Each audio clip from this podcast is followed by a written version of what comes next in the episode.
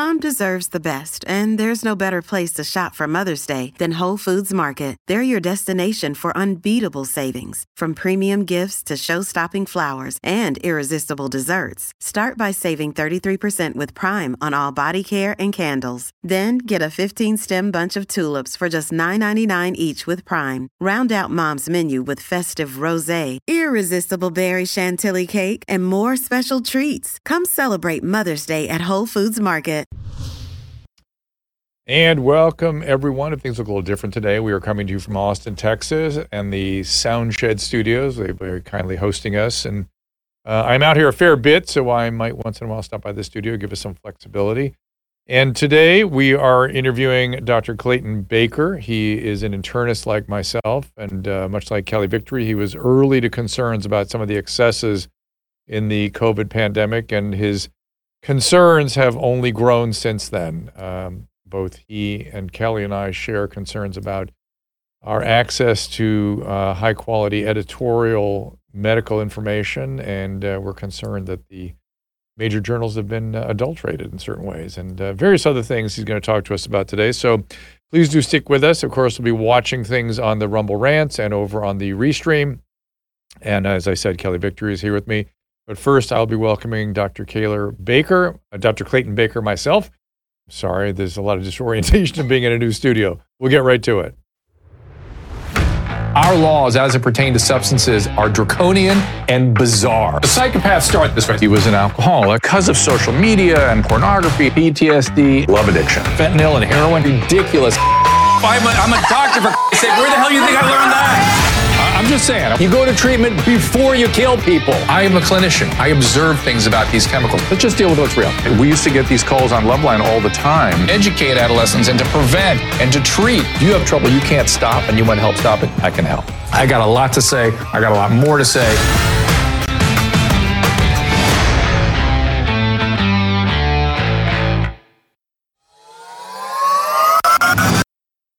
Thanksgiving is almost here, which means it's time for the best Genucel sale of the year.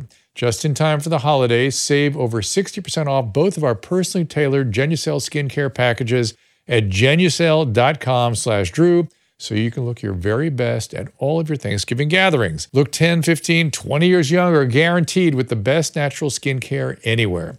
Take advantage of Genucel's best sale of the year and say goodbye to fine lines, crow's feet, puffiness, and dark spots. The Genucel experience is like no other, but don't take my word for it. You will look and feel your absolute best or your money back, no questions asked. So, for results in 12 hours or less, Genucel's immediate effects is included for free. Plus, if you go to genucel.com slash drew now, you'll get a free upgrade to priority shipping. That is genucel.com slash drew, G-E-N-U-C-E-L dot com slash drew.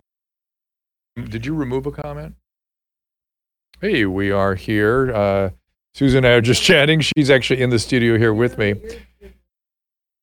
She's got to she's got to get her mic on, so give her a second. So you, your mic doesn't isn't muted. So when you start asking me questions, Ah, okay. Well, so you. you heard us talk about the fact that we're over on the Rumble Rants, and I see a message where it says it was removed by the moderator, and I'm wondering if that was Susan. I did that. It was spam. I didn't say I did who's. that. It was spam. Ah, gotcha. Okay, well, somebody's in there. I working. didn't even write who's hallucinating, and it popped up. It, it is so odd to me, though. You know, Caleb, I, some of you may not see this, but before the show, while we're warming up, the sort of preamble, Caleb will put up videos of old shows. In the last couple of shows, he's been putting up uh, uh, our last interview with Dr. Zelenko. And uh, in that interview, he talks about how uh, someone was predicting uh, by the late 2020s, everyone will have a digital identifier. And I don't know if you're aware, but the European Union just approved digital wallets. And their comment after getting that approved was, all right, let's get to work on putting something in that wallet, which is going to be all the health material that we've been very concerned about. And we were talking to Christine Anderson about yesterday. So continuing the, that, the discussion we had yesterday, Kelly and I are welcoming Dr. Clayton Baker. Uh, Dr. Baker is an internist like myself. We have very similar uh, training and background. He's a little younger than I am, but he was early to concerns about uh, COVID 19 and some of the excesses by the international community and our government in particular. Please welcome Dr. Clayton Baker. Welcome, sir. Thanks, Drew. Thanks for having me. I appreciate it. So you and Kelly were chatting before the mics heated up here on, on air, and I thought it was interesting. Uh, uh, you were talking about how COVID tore some of the veneer off things that concerns that have been kind of free floating for a long time in medicine. And you said something very interesting, and I'm going to quote you. It's it's a quote about how people go broke. I forget who wrote it. You may be able to straighten me out on this, but I'd heard it before, which is it happens slowly and then quickly.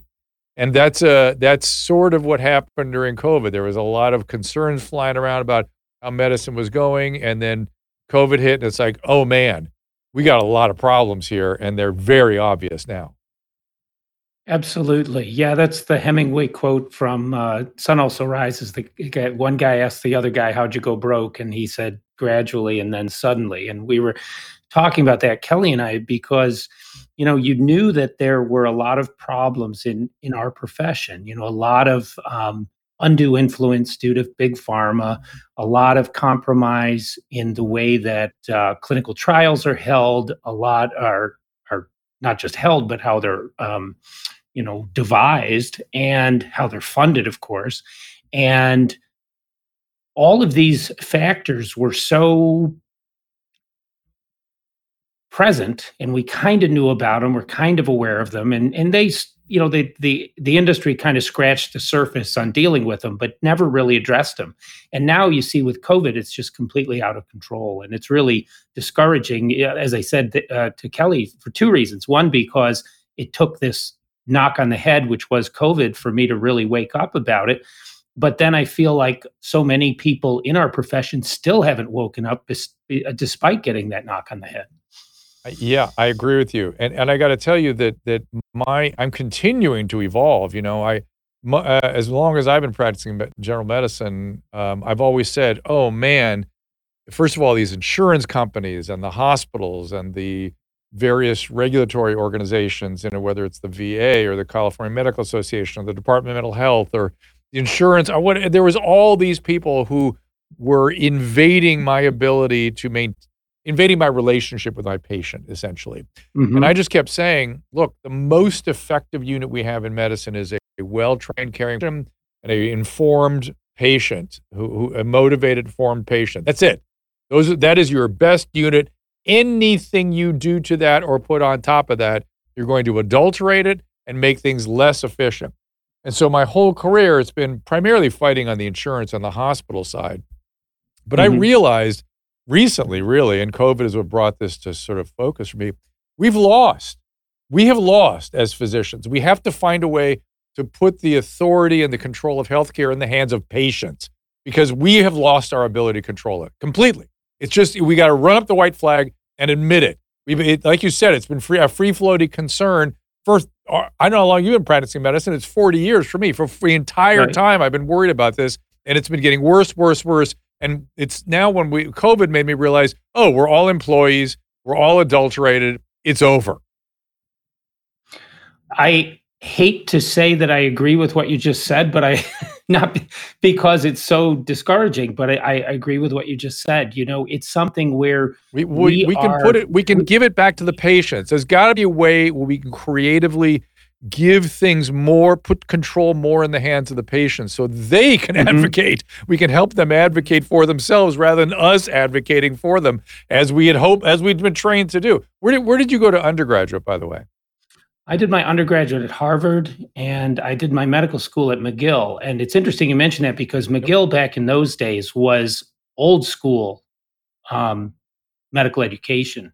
I mean, I'm I'm just old enough that I actually yeah. had a oral exams with three attending physicians on the other side of the table grilling you until they found out what you didn't know and it's it's yeah. really things are unrecognizable now compared to 30 years ago yes well and and i'm wondering if you if you also had science education as an undergraduate because you, you, strike me as somebody who has mm-hmm. had good science education i was yeah. a bioengineer and, and that's yeah. that's also missing that's also missing a lot from people's training and if, if you've had science training and you have rational uncertainty, if you're rationally right. sort of skeptical and looking at things, you can't help but shake your head and go, what? Particularly all these people that are expressing irrational certitude. It, it just right. it just strikes you as absolutely bizarre. And I, you know, I was talking to, I'm forgetting his name now, the guy Azar, Secretary of HHS Azar. I had to meet him and talk to him, and I was complaining about how, how um, face, uh, you know, our our our, our uh, randomized controlled trials were so underpowered and were adulterated. And he looked at me because remember he was he used to be talk about the coziness between the government and the drug companies. Mm-hmm. He was the CEO of Lilly. He was the CEO right. of Lilly, and he, he, was a good guy. He was a good guy, and he was a smart guy. And I talked to him, and he goes, he goes, we don't know how to fund how to fund the phase three trial. There's nobody right. else that can fund it other that has a deep enough pocket other than farm And we don't know what to do about that. And that was my where my alarms first went off. And then with COVID, watching what's happened to the editorial process of the major journals, mm-hmm. that's where I'm my head exploded. and so yeah. what do, what do we do about this? Well, I think one thing is I think if you start with the perhaps the, the more correctable, I don't know if anything's fully correctable, but the more correctable possibilities, one thing I would say is that the traditional medical literature and the traditional medical journals are largely dinosaurs anyway. I think there has to be a different way to mm. get study study results and so on out than through those journals. And I say that as someone who wrote, you know, I my CV still says I got one publication in New England Journal, you know. But the reality of the matter is is that they're so compromised and their their business models are outdated. They're either owned by someone like Elsevier who is rotten or they just take pharma money and do whatever pharma tells them because nobody pays for a, mm. a, a nobody pays for a, a, subscription anymore you know so um, you know this is the kind of i think we really need to look at that as just an antiquated model in terms of getting information out there and i think that maybe some of these free sources and so on are a much better way to go um, I think when it comes to the trials, I think that it's really problematic because we've been indoctrinated into thinking that these randomized controlled um, trials are the be all and end all for every aspect of medicine when they just simply aren't. Um, they do the they are the best if they're well designed and well run to demonstrate causality, but they're not necessarily at all the best way to demonstrate um, number needed to treat or any of those other things that are so important when it comes to practicing medicine clinically. And that's what we've seen, I think, largely during COVID, isn't it? Because, you know, we have studies, for example, of masking where, you know, you have a whole state like Florida where they had the data showing the schools that masked and the schools that didn't mask, and there wasn't any difference whatsoever. Well, that should be case closed, really. It doesn't matter if the holes in the mask are smaller than the virus or not. If you've got 10,000, you know, kids who wore masks or were told to wear masks, I mean, it corrects for all of the problems with an individual doing the mask properly, et cetera, et cetera. So a randomized controlled trial is not as good as some kind of retrospective trial for that type of thing. And yet we've been indoctrinated into thinking the only way to know if anything's true or not is through a randomized controlled trial, which, as you pointed out, is so expensive that only pharma can afford it. And number two is only as good as the way it was designed. So I think that that's something to really keep in mind going forward. That you know, if if you can't afford a, an RCT, maybe that's not an option. You know.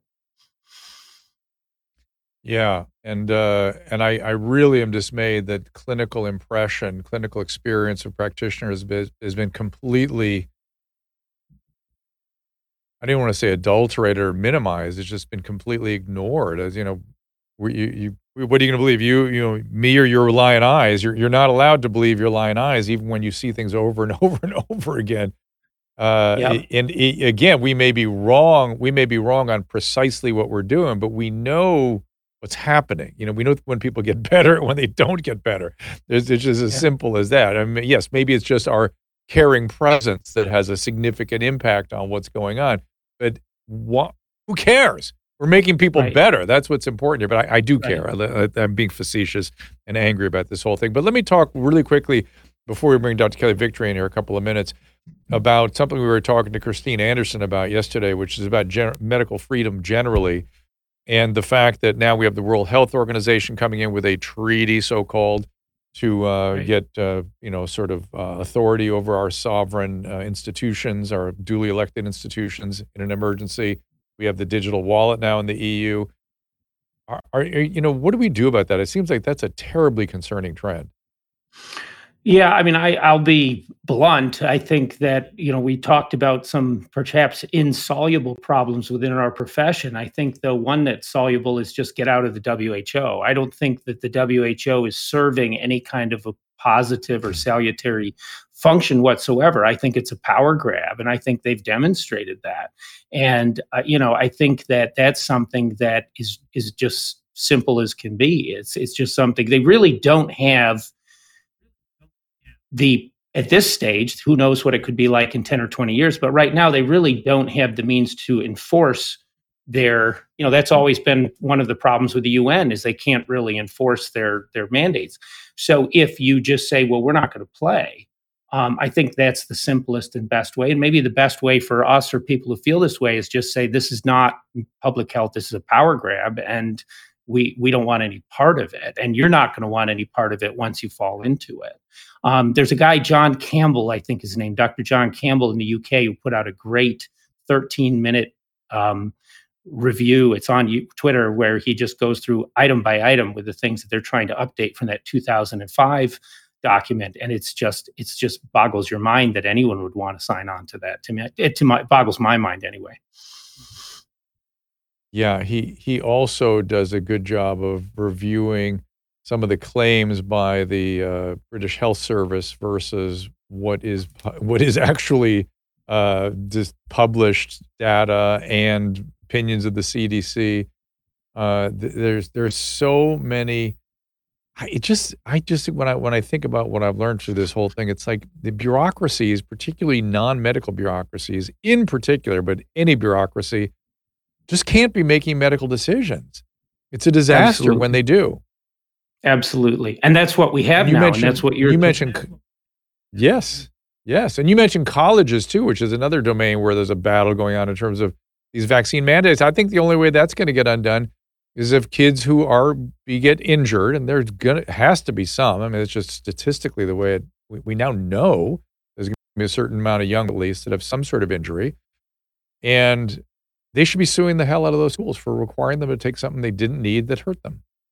Absolutely. And I think that that's something that I would say if there's anyone in a university that's, you know, by chance listening to this podcast, the things that you have, um, the, the protections that the vaccine manufacturers have, like the 1986 Vaccine Act and so on, I've read that and I'm no lawyer, but it doesn't say anything about the people that are if you're if it's not uh, someone who's forcing someone to take it, it protects the manufacturer to a very I think unreasonable Right. degree, but it doesn't uh, it doesn't protect anybody who's forcing these things inappropriately on people. And so they'd better be careful because I think what you're saying is No. absolutely true. They Listen, and this and this. Hey, we didn't know. We're just doing the best we could. It's like, how did uh, Dr. Baker and I knew something wasn't right? How come we had concerns about that? How, how come Aaron Kheriaty, as a bioethicist, had to stand up and go, "Hey, don't do this. You don't have enough information for a mandate," and then he's fired.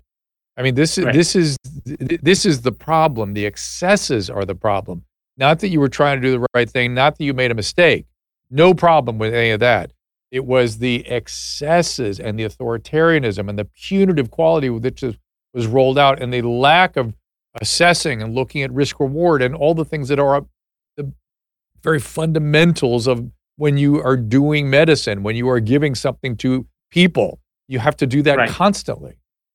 Right. And I, you know, that's something you talked about being aware of this very early on in COVID. And for me, it was something that clinically I saw right away. It said, I- can't get, Eh, you know, before COVID, everyone was hounding me, you know, the, the insurance company, my employer was hounding me to get everyone's cancer screening done. And all of a sudden, nobody's going to have cancer for a year. You know, how am I going to get my colonoscopies? Well, it doesn't matter because COVID. Well, wait a minute. What's going to happen? Well, you could tell in, in April of 2020 that there's going to be excess death down the road, which is exactly what's happened for any number of reasons.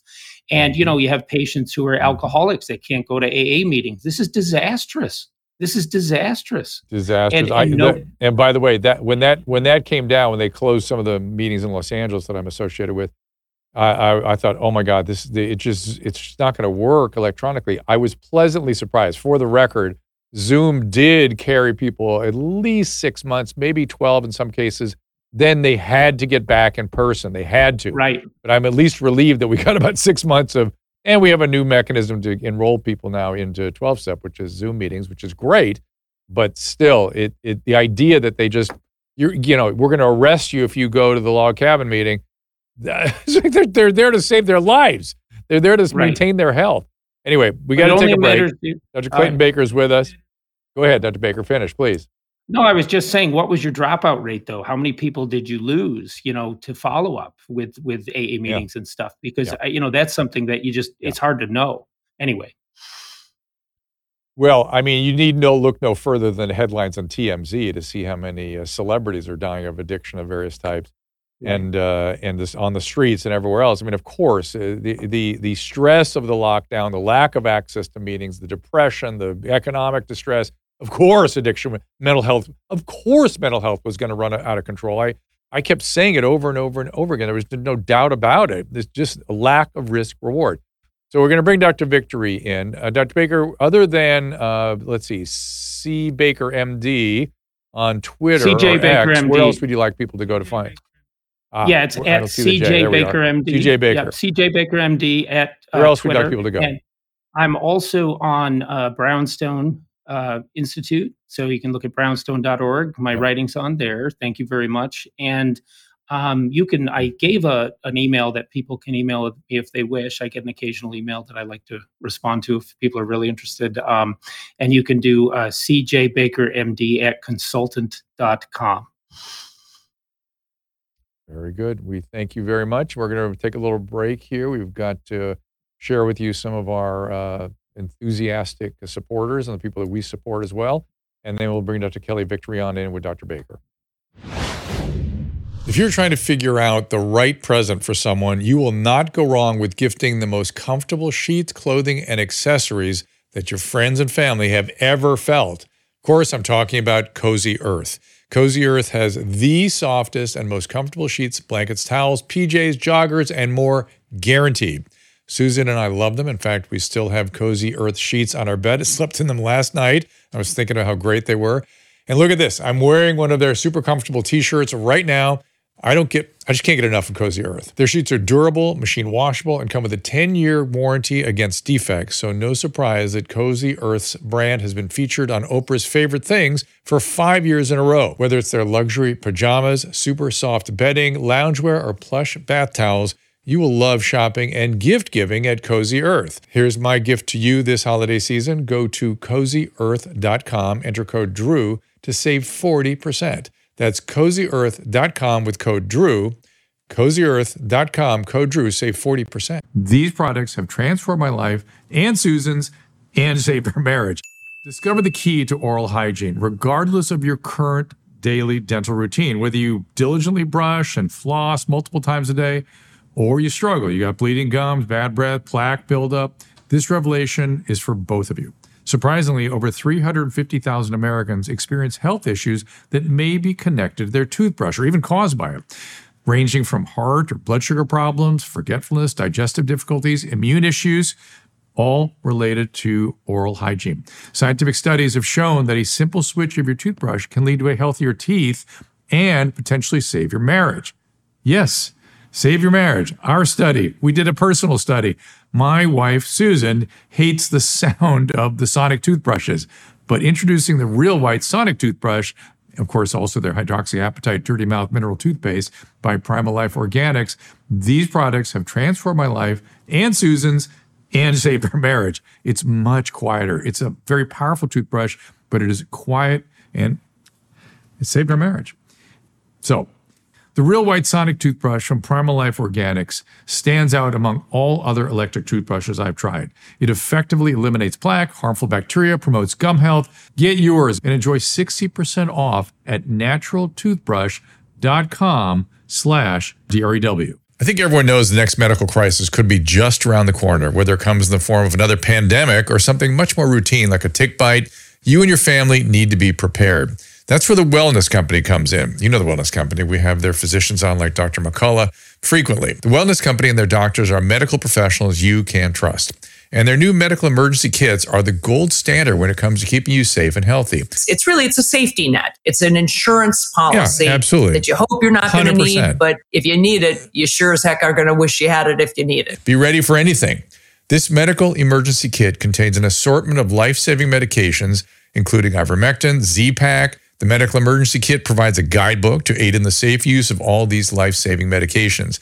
From anthrax to tick bites to COVID 19, the Wellness Company's medical emergency kit is exactly what you need to have on hand to be prepared. Rest assured, knowing that you have emergency antibiotics, antivirals, and antiparasitics on hand to help you and your family stay safe from whatever life throws at you next. Go to drdrew.com slash TWC. That is D-R-D-R-E-W dot com forward slash TWC to get 10% off today. Just click on that link.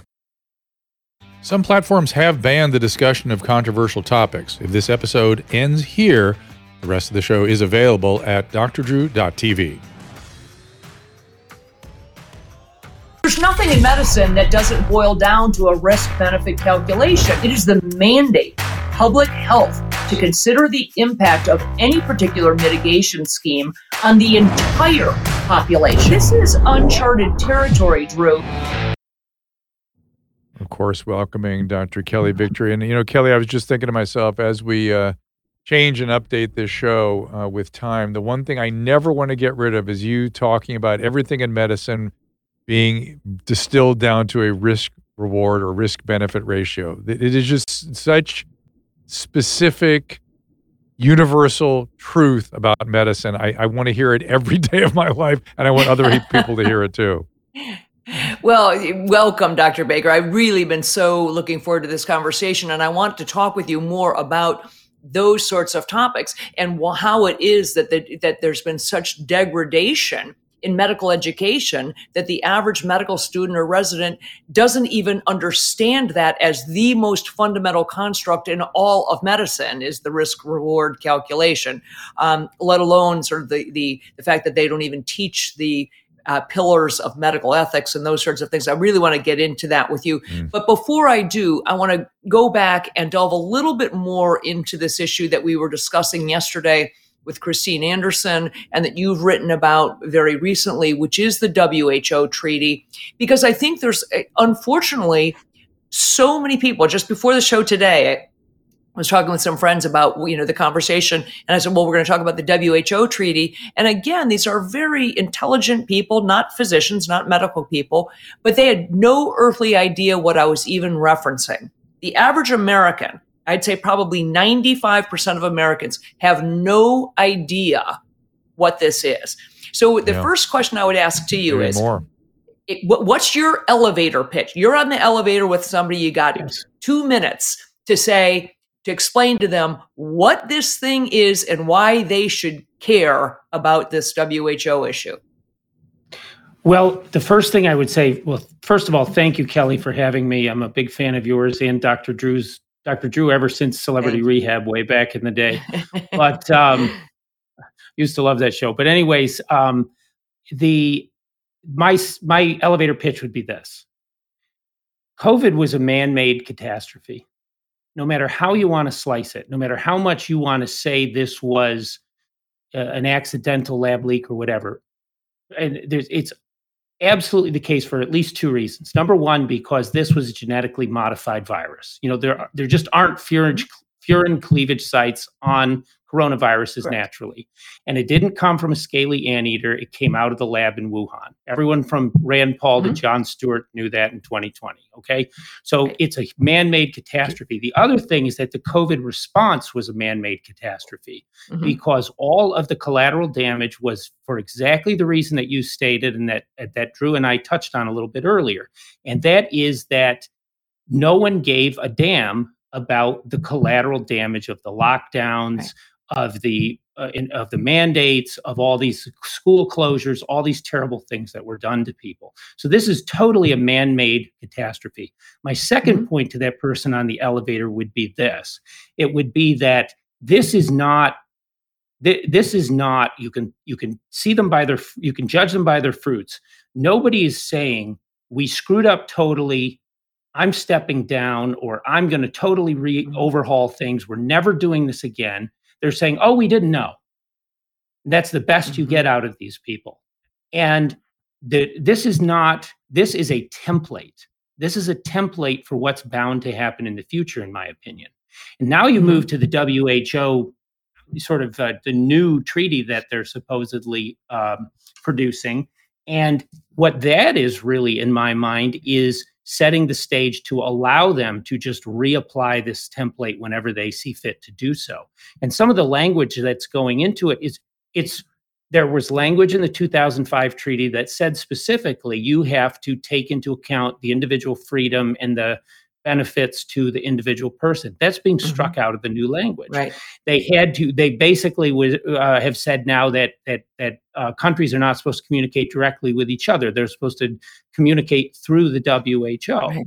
you know so basically this is a power grab which allows them to kind of lather rinse and repeat what they did to us in 2020 through 2022 and if people don't realize that then i think they're incredibly naive to to an absolute fault that's potentially deadly Yeah, so I, I would uh, go further and say, and I, I said it yesterday, and I'll say it again today. Um, to be clear, the WHO is the long arm of the Chinese Communist Party. They work hand in glove with the World Economic Forum. They are not our friends, and they do not have health, certainly public health or individual health, as their core concept. That that is not their, what they're after. What they're after is power. This has Right. nothing to do with health. And whether you agree or disagree with much of what Donald Trump did during his presidency, the one thing that I, you know, I think you're hard pressed to disagree with was his removing us from the World Health Organization. We Yes. should have extricated from, we should not be part of it now. Uh, I also mentioned yesterday that the WHO's uh, their program or initiative, if you will, is called One Health. Uh, and although I, I like Drew and Susan, I like you very much. We don't share the same health. We don't have One Health. I'm here to to bring. Okay, I like you, but we don't have One Health. Mine is very different from yours, and yours is different from mine.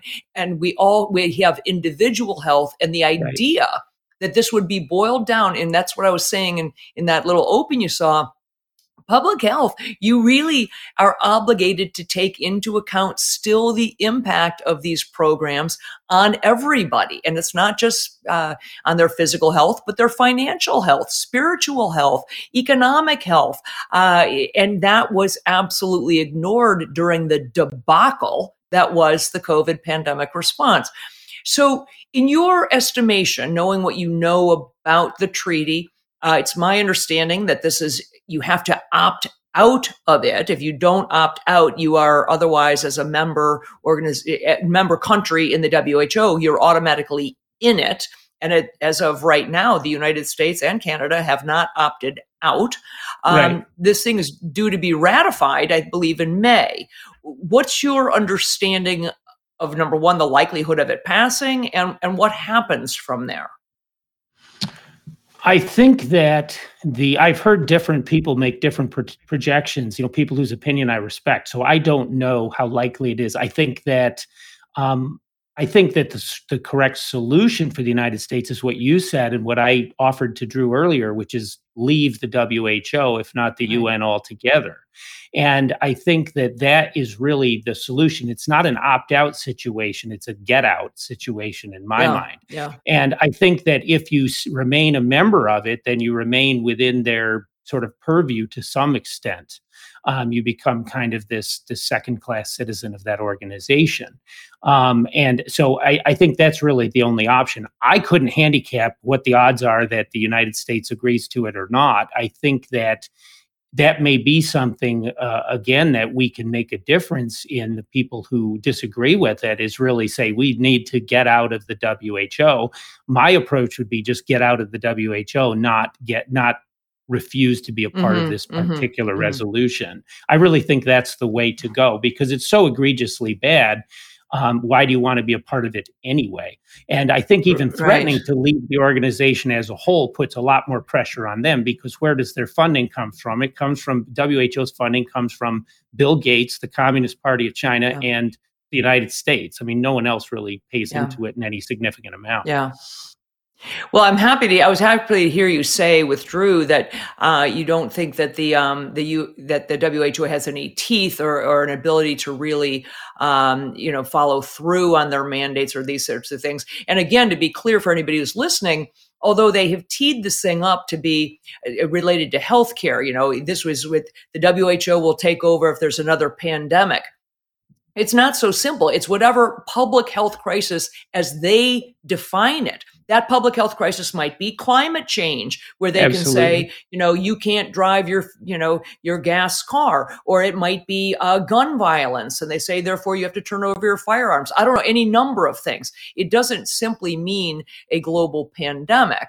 Um, eh, the, the other thing that i think would happen if this did pass uh, dr baker is that it gives plausible deniability to everybody in in our own government the people we actually yes. did vote for, uh, our own Congress, mm-hmm. the people we actually did elect now have plausible deniability because they can say, "Oh, it wasn't us; it was the WHO. We're really sorry that you, you know, you had to take this vaccine or lose your car, or lose your livelihood, or whatever the heck it, it was that happened."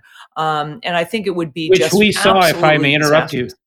Yeah, I'm sorry. Which, I agree. Which I may add is exactly what we saw at every level of government during COVID, right? Isn't it? You know, we right. saw the local government mm-hmm. saying, well, the state told me I'm supposed to do this. And unless you had someone with the cojones to stand up at the local level, mm-hmm. then they did whatever mm-hmm. the state said. Mm-hmm. And then the state, unless you had someone who had the guts to stand up at that level, then they did whatever the federal government said, and so on down the line. So you're absolutely right. What it does is it gives our people cover to do the wrong thing. And right. I think that that's right. that's really where the teeth is. Um, mm-hmm. I, and and you don't know what the teeth will be in 20 years, 30 years. You know, I, I've said this many times. You know, I'm 56. You know, I'm I'm not rich by any means, but I'm not destitute. I could move to the reddest county in the reddest state, mm-hmm. get a double wide and a 12 gauge and a pit bull, and people would probably leave me alone, and I'd probably be able to play out the string if I kept my head down. But what about our kids? What about our grandkids? Right you know and that's the mm-hmm. other sales pitch is you know do you want your kids to grow up in the united states or do you want them to grow up in mm-hmm. krypton mm-hmm. where a bunch of people dressed like fools like klaus schwab are right. telling you what to do from switzerland i don't want my kids right. to grow up in that world i don't want my grandchildren to grow up in that world and you know that's right. that's that's you know, another sales pitch Right. No, I want I want the Hunger I, I Games to questions. remain fiction, not uh, re- yeah. I, I, I didn't really yeah. I, right. I, really didn't want to be living it. So go ahead, Drew. So, so I, I have a, a couple of questions I want for both you guys. One, I just want to I'm going to say something first, and I have a question. Uh, just I, I I hate it when people start attacking anything we say because of splitting hairs. So I always feel like I've got to run to our defense and uh, clarify certain things. Like you, you mentioned no furin cleavage site on coronaviruses. Technically, that is true. People go, there, there are, there are in nature. Yeah, yes, there are. But the subset that is particularly represented by COVID 19, there are not. So it's a true statement to say that there are no furin cleavage sites in nature on the coronavirus in the subclass that coronavirus is a COVID 19 is a part of. So let's just leave that. I don't want to hear any more about that from people. Secondly, uh, we don't, Kelly, talk a lot about what we should be doing.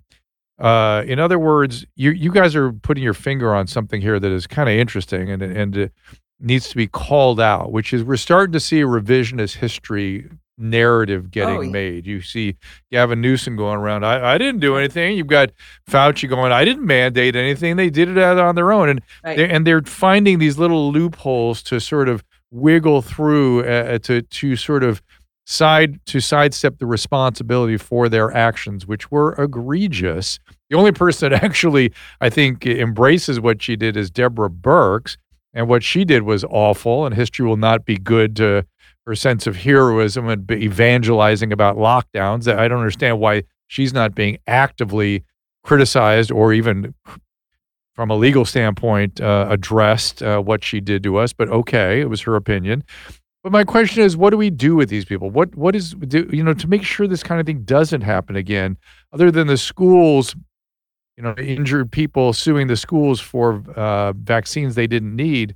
Do you guys think of other solutions so this revisionist history doesn't become history? Do you want to take a, a bite at that first, Dr. Baker? I'll, I'll give it a whirl. I think the first thing is it would be wonderful to see really the most egregious people see some kind of criminal justice. You know, I think that that's the first thing. You know, it's not just to have a scapegoat, it's to see that there is a legal consequence for doing this to people. You know, it's so egregious. You know, by the second episode of Tiger King, I realized that my civil rights had just been thrown completely out the window, and so had my kids, and so had my whole family, and my whole community, my whole country. And that's that's really something that people don't appreciate just how diabolical that was. You know, the Bill of Rights doesn't say mm-hmm. unless there's a pandemic. You know, Correct. Thomas Jefferson lost most of his family to infectious disease. He lost two kids to whooping cough. His wife had smallpox and it it made her sick for the rest of her life until she died at 33. You know, Benjamin Rush was the mm. first American to bring the true smallpox vaccine back from England after the war. George Washington had smallpox. These people knew more about infectious disease and about pandemics than we ever will. And you know, even after COVID, and they didn't put into these documents, hey, unless there's an epidemic. You have a right to go to church. You have a right to go and earn a living. You have a right to speak your mind. You have a, a, a way to, unless smallpox is in town. It's not there. Right. It was never there. And they knew that that could be a, a, confounder and it didn't make any difference. And people need to know this. They need to know this is such an egregious abuse of fundamental civil rights. We can go down to, to the, the issue with, um, with uh, medical ethics, which I've written is really just a bill of rights for patients. What it re- what those medical ethics pillars are is mm-hmm. they're really protections against patients being abused by the system and by physicians. It's like a Bill of Rights. It's like the Ten Commandments. You know, thou shalt not, you know, mm-hmm. commit adultery or thou shalt not murder. And, you know, thou shalt not coerce a patient into taking a medical treatment that they don't understand and they don't agree with and that could hurt them. It's the same thing. And so these mm-hmm. people, you know, this whole system just threw every moral precept out the window for this purpose.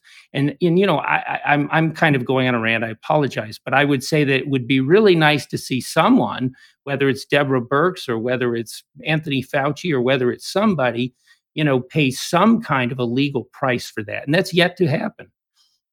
Yeah, so I I, I, would, I want to get like back rants, into medical so ethics. Feel yeah, free to rant get, anytime. yeah, I, am going to I to circle back at the before the end of the show on the medical ethics thing, but my answer to this, Drew, would be, and I've said it many times: there is no moving forward without contrition and without accountability. And I fully agree with Dr. Yeah. Baker that people need to be held accountable. And what remains to be seen is whether even the Republicans in Congress will do that with regards to people like Anthony Fauci, who perjured himself not once, not twice but so many times with regard simply to the gain of function issue. He knows right. darn well that the United States was involved with gain of function research. He funneled US taxpayer dollars to the lab in Wuhan. He was participant in that and he perjured himself and they knew that. To have somebody like Gavin Newsom standing up and so many of them do the same thing and say, oh, you know, it's a fog of war. We didn't know it was a novel virus. Gosh, if we knew then what we know now, mm-hmm. Bullshit. Okay? That's ridiculous. I knew. How did I know? I knew and I said the things I said from the very beginning, not because I'm a good guesser. Okay? It's because we've known for decades that masks do nothing to stop the spread of, of respiratory viruses. Social distancing? Are you kidding? Standing six feet apart from somebody? And these things, Drew, weren't just nuisances. They weren't just inconveniences. Mm-hmm. People lost their livelihoods. Mm-hmm. You take a small mom and pop oh, shop oh my goodness. that's working you, on I, thin margins listen, I, and make absolutely. them put up plexiglass and, and limit their, their yep. the capacity on bars and restaurants. We closed down, I mean, hundreds of thousands of small businesses. Kelly, were closed Kelly down. not only closed them down, not only stressed them out financially, there was a, a, great example of a couple of restaurants that attempted to stay open with outdoor mm-hmm. dining, mind you, There's a famous place called Tinhorn Flats in uh, Burbank, I think it is, who when they attempted to, they've been around for 50 years, when they attempted to keep their employees employed, their business operating, not only did the authorities show up with guns, they that place is still closed Right. with a fence around it. You can't even you can't even get into the the Right. physical area anymore because the authorities came in and you dared to question their authority by trying to maintain your business safely. You dared question it. You paid really the ultimate price. Right. And so, and by the way, I apologize for, for talking about being on a rant. I apologize for cussing, but that's Dr. Baker. It Yeah. makes me so angry mm. that when people do this, talk about revisionism, how could we know? Well, there were those of us who knew and they shut us down. They came after me. I was banned from every social That's media platform. That's you know, the they came after my medical license and no one's coming back and saying, wow, turns out you were right from the beginning. But I, I want to segue. you wanted to kill grandma. You intended to Right, kill grandma. exactly. You were a Right. I- I grandma a killer. that was right, your was a threat to intention. Kelly. How Yep. dare you? I was a yeah, it was a Yes. threat to humanity.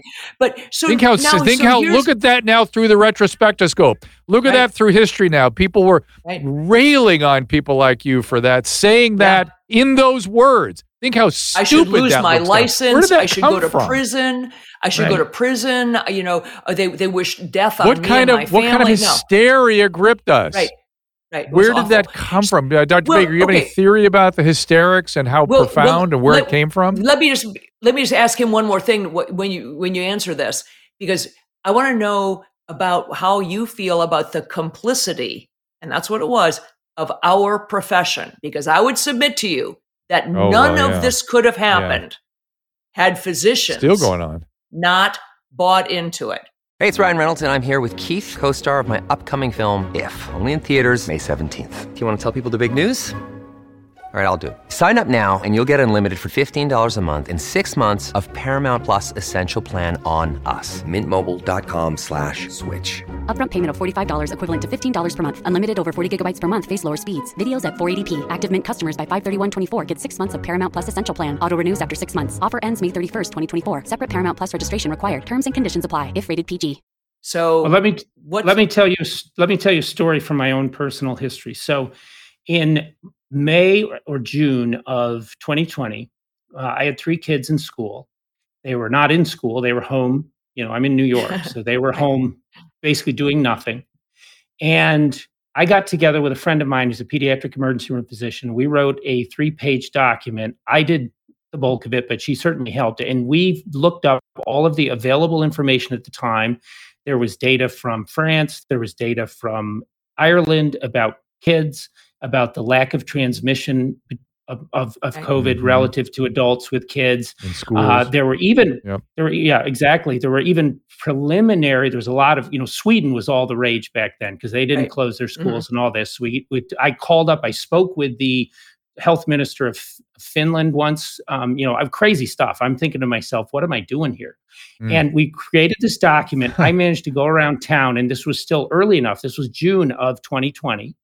And Mhm. it was a beautiful summer where we were, things were winding down. People were just kind of taking a deep breath. And I got 24 physicians to sign this document saying the schools need to be open. This is why. I can send you the document. Mm. It's kind of lost to the in the histories of uh, the dust of we time. We should put it up. I'd love to see it. I'll send it to you. And this was from, I- we got it out, I think, in July 12th, 2020. And it was causing a bit of a stir locally. I'm in Rochester, New York. Mhm. We had a press release and all this kind of thing. And then hmm all of a sudden, people told me, I can't be associated with this.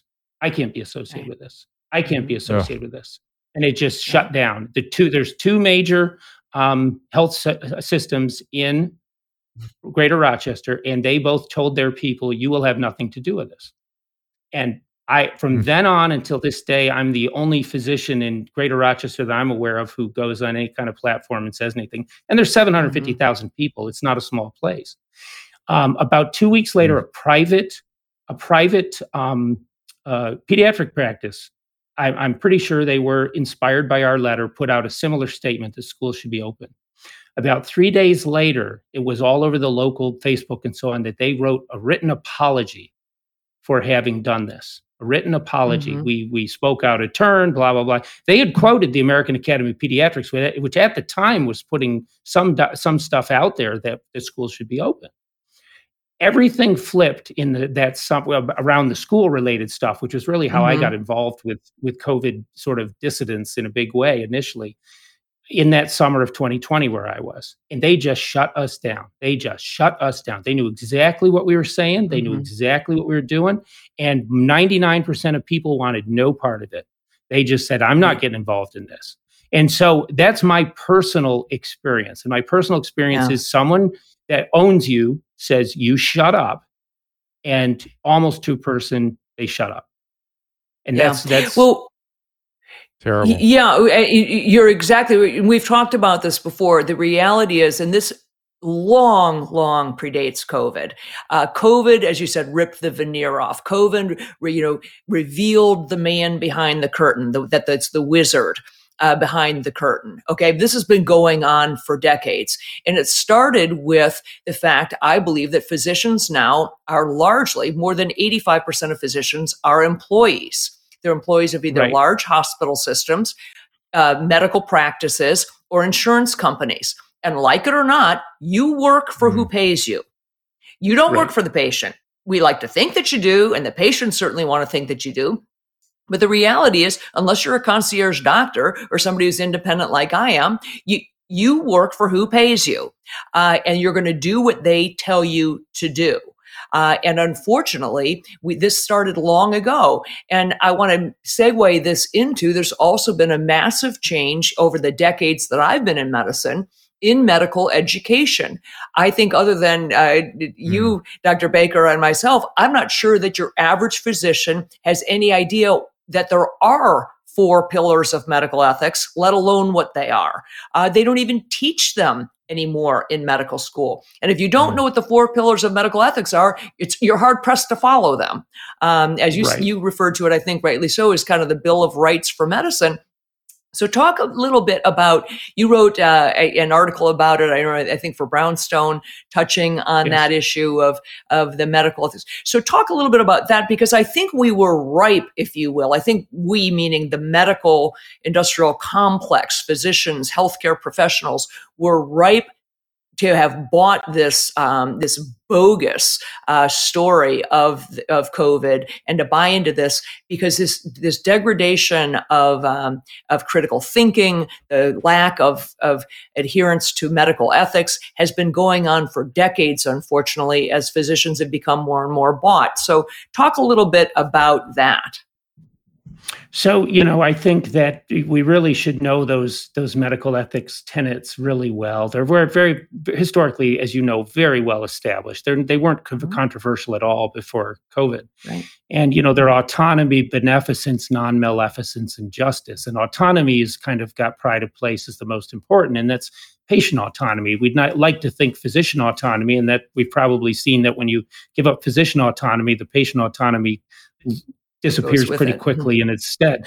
But it's really patient autonomy, as you know. And one of the cornerstones of, of autonomy is is real informed consent. Mm-hmm. And informed consent um, is number one, it has to be absolutely voluntary.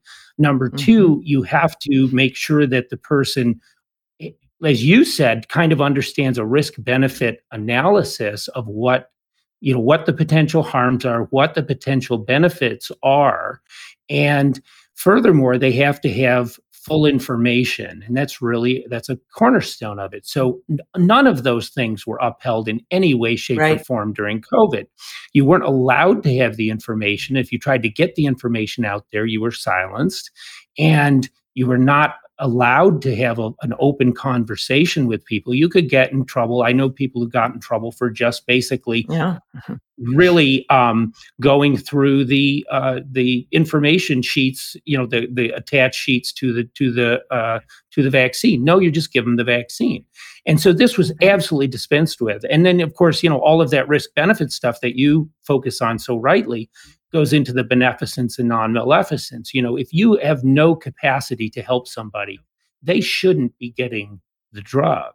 You know, that's kind of the Right. beneficence thing. It's not a taking for one for the team kind of thing. It just isn't. Right. And that's what we heard over and over again. You know, you're supposed to take one for the team. No, that's Right. not the way medicine works. That's not the way it's supposed to work. And then, of course, non maleficence, obviously, you don't do it in a vindictive and harmful way. And how much vindictiveness and harm was, Right. you know, people without who, you know, vaccine refuseniks should die. How many times did we hear that from Mhm. doctors?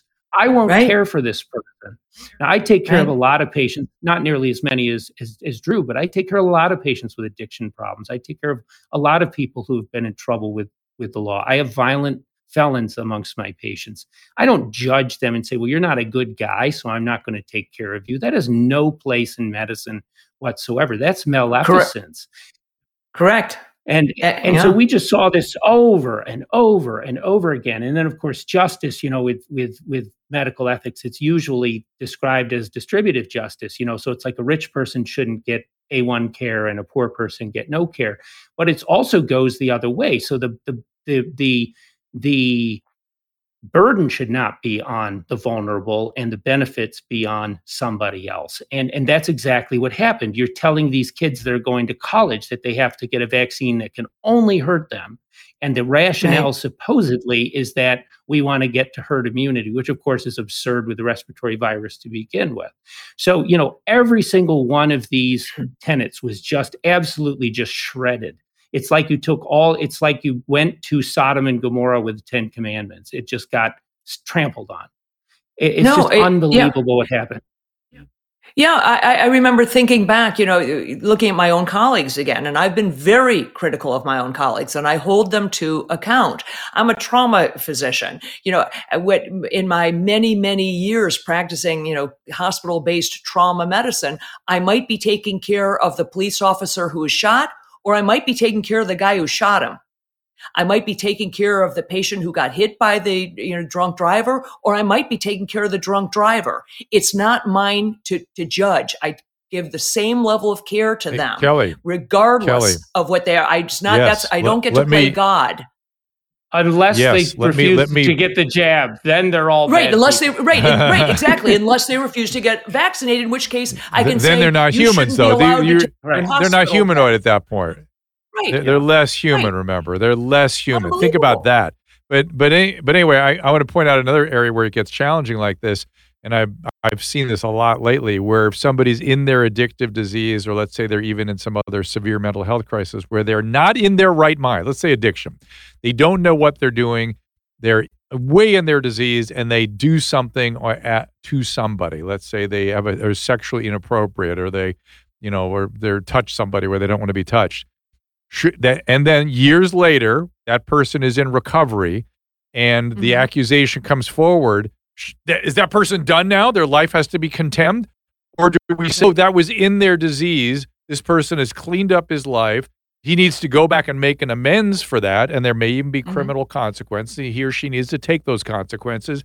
But the rest of us need to shut the hell up because this is a new person in their recovery from addiction from when their brain wasn't working.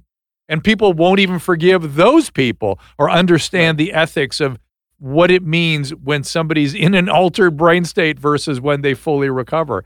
It, it's getting ridiculous from, from my perspective. Yeah, so I, I think I, I just I think back to the the medical ethics, um, these pillars, Dr. Baker. I think it's you know it's criminal that these are not even taught anymore in medical school. So I think when you have a degradation of really the understanding the core foundational constructs of of medicine and healthcare, the sanctity of the patient physician relationship, the idea of informed consent. When you look at what happened during COVID, there was not only in little pockets a breach of the Nuremberg Code, there was absolutely, you know, part and parcel, you know, it it was thrown out the window. The idea of informed consent was thrown out the window. The idea that people were coerced, mandated, shamed uh, into taking a shot that is, as of today, as I sit here today, November 8th, 2023, there is still not a single FDA approved injection for COVID. They are experimental still today. And therefore, no one, if you read the Nuremberg Code, can actually be coerced or mandated to take one. Yet here we are. So you made an interesting comment before we went on. You and I were chatting about the universities and I and the number that still are maintaining the mandates and those who aren't, and some observations. Uh, you know, we are asking, you know, why why are there holdouts? Uh, let's talk a little bit about that. The university mandates for vaccination. So the last time I checked, I've been fortunate enough to do a little bit of work with No College Mandates, which is one of the main groups that's really fought this. And uh, mm-hmm. my friend She's one of my great COVID friends that I've never met in person, but I've met over the internet. Um, Lucia Sinatra um, and uh, all of her people have done great work. And uh, at the be- just to put a little context in, at the beginning of the, um, I guess it would have been the 2021 fall year of college. Um, there are roughly 2,900 colleges in the United colleges and universities in the United States, and all but about 600 of them uh, required some sort of COVID uh, mm-hmm. vaccination at that time. However, a lot of them have since um, dropped it. It's down to 75 mm-hmm. holdouts now, just 75, and it's through a lot of a lot of pressure, intense pressure, um, and one by one they've picked away at them. But as we were talking about, there's some very interesting demographics about the remaining groups. It's not random. Mm-hmm. Um, I look at it and uh, and uh, I I see some of the well Harvard, my proud alma mater, who's also the worst university in the country for free speech. I just learned as well, but they're still mandating it, and um, they are the number one recipient of NIH money in the country. The number 2 mm-hmm. recipient of NIH money in the country is Johns Hopkins. They're still holding out. Uh, none of the other Ivy Leagues are, incidentally. Um, okay. And then you look at a place like Rutgers, it's the only Big Ten school that is, and Rutgers has a very cozy relationship with Pfizer. They have a they get millions of dollars mm-hmm. from Pfizer, and of course, Pfizer's in New York City, and they're right across the, the Hudson River. And uh, then you look at the HBCUs, which I, I, saw that and I immediately thought to myself, what on earth is going on there? Because obviously, if you know a little bit about the history of African Americans and the CDC and the Health and Human Services, right. it's a rocky story. The you know the the thing most people are aware of is Tuskegee, which was an absolute mm-hmm. travesty. Um, right. But a lot of African Americans are historically skeptical of government mandated shots and so on and rightly so basic and, and rightly so absolutely as I, as um, I think Tucker said when he showed those people in in Baltimore uh, dressing down Tony Fauci when he was making his door to door rounds mm-hmm. and Tucker mm-hmm. says you mm-hmm. know they may be poor but they aren't stupid and right. you know, so how how do they address that? Well, through the associations of the historically black colleges and universities, they are funding aggressive drives to get these young people to get heavily vaccinated. I think it's a, a very deliberate attempt to break that sort of resistance in the black community against some of the um, you know skepticism, healthy skepticism about what these mm-hmm. government agencies mm-hmm. have in store for them. I don't think there's any question about it. And you know, then you've got you know these pockets of very small um, liberal arts schools. There's a, a, whole group of liberal arts schools in Ohio, like Oberlin and so on. And and there, there's mm-hmm. something going on there. I'm not sure what that is, but you look at it, and it's not because there's any good reason. It's not because these 75 places are smart and the rest of the other 2,900 are dumb. Right. It's because they're getting paid or they're getting, you know, strong armed to do it. And I wish people would come to realize that. And it pains me to say it. My alma mater is probably the worst, but that's the way, that's where we are right now in the United States. No, and I'm really hoping that, uh, you know, back to the conversation we were having earlier, that there is legal recourse. I think people need to start the vaccine injured people or people who lost their jobs, their livelihoods, their, their military benefits, whatever it was, because of these vaccine mandates, I think should sue. Um, I think that even the liability protection that was offered, the blanket protection that was offered to the vaccine manufacturers uh, because of the emergency use authorization provisions and because of the Vaccine Act of 1986 will go away when we are able to prove fraud. And I think that we fraud. will be able to prove fraud. Um, they were fraudulent. They withheld information about the risks from the FDA. They uh, they were they were deceitful about the processes that they used to make the vaccines, the ingredients of the vaccines. And once we are able to prove fraud, I think they will be open to liability.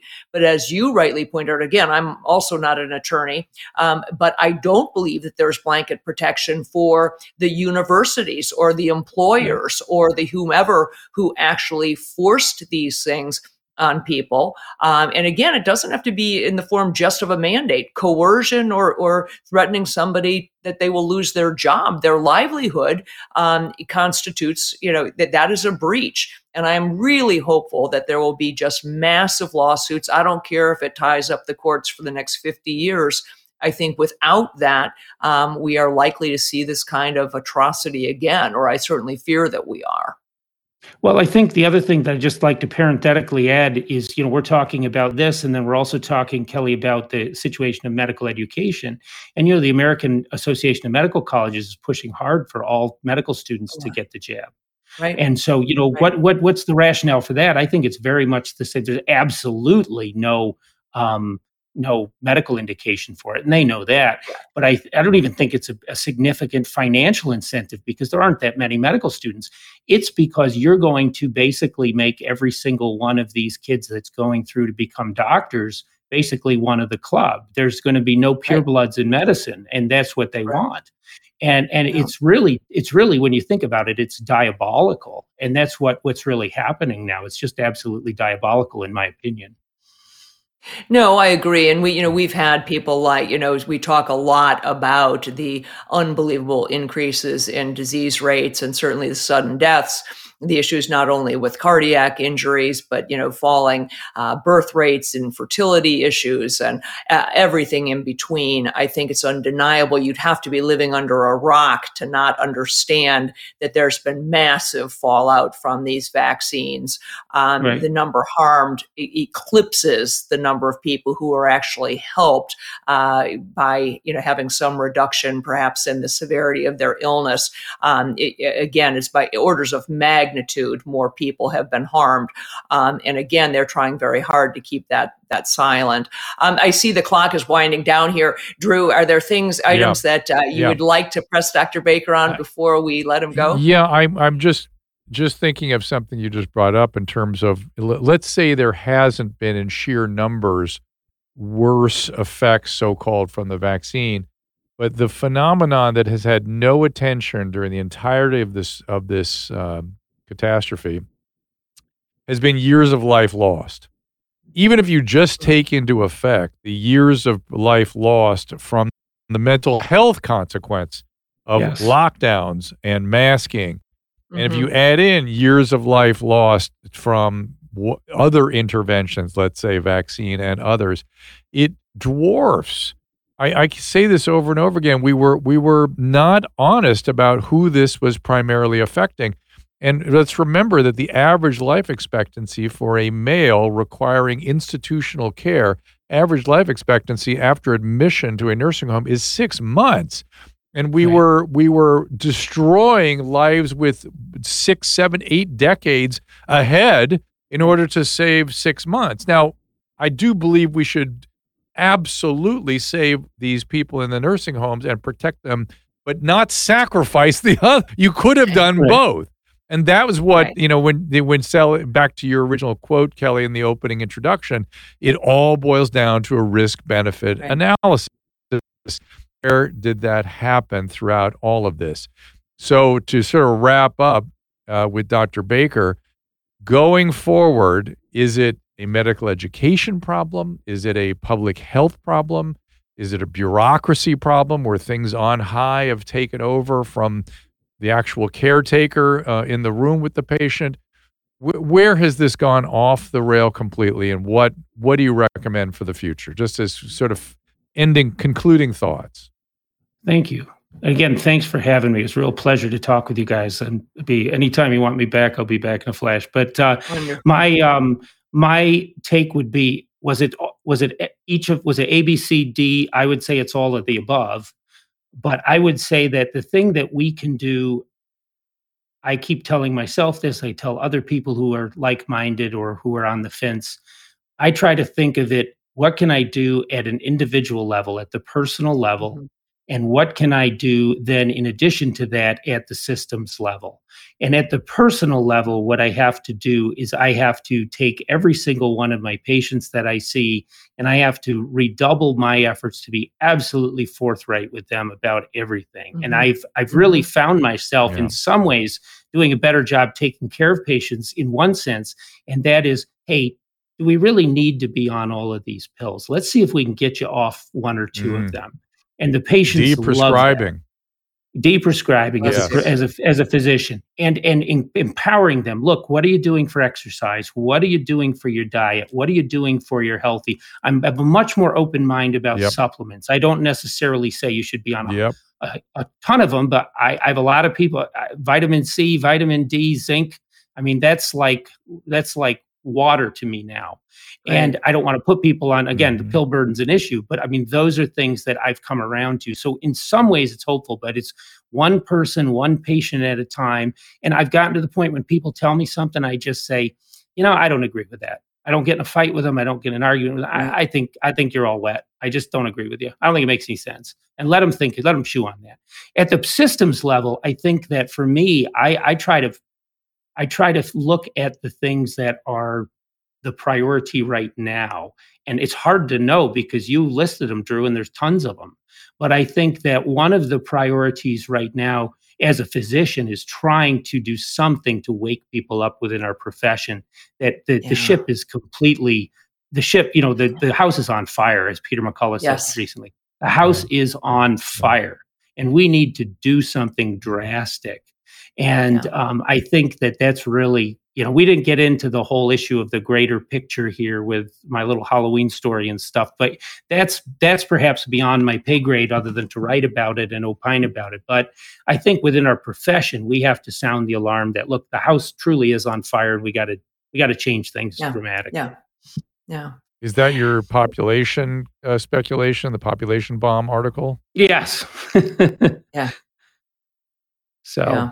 well, I would encourage. Thank you so. Thank you so much for for your time. It's been really a pleasure, and I'd love to have you back. In the meantime, I would absolutely encourage people to seek you out on the Brownstone Institute uh, website. I think mm-hmm. everything you've written, I have uh, not only agreed with, but I, I, think they're they're really brilliantly written, very approachable, uh, and and so people should go to the Brownstone Institute and read your stuff there, and then we should circle back and talk about some of these other issues.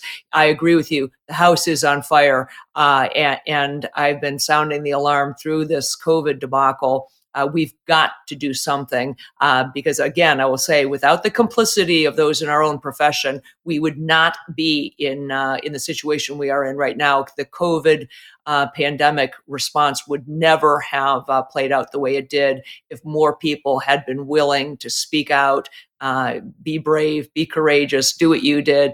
Um, and so uh, I appreciate it, and I'm thrilled to uh, to have you back anytime.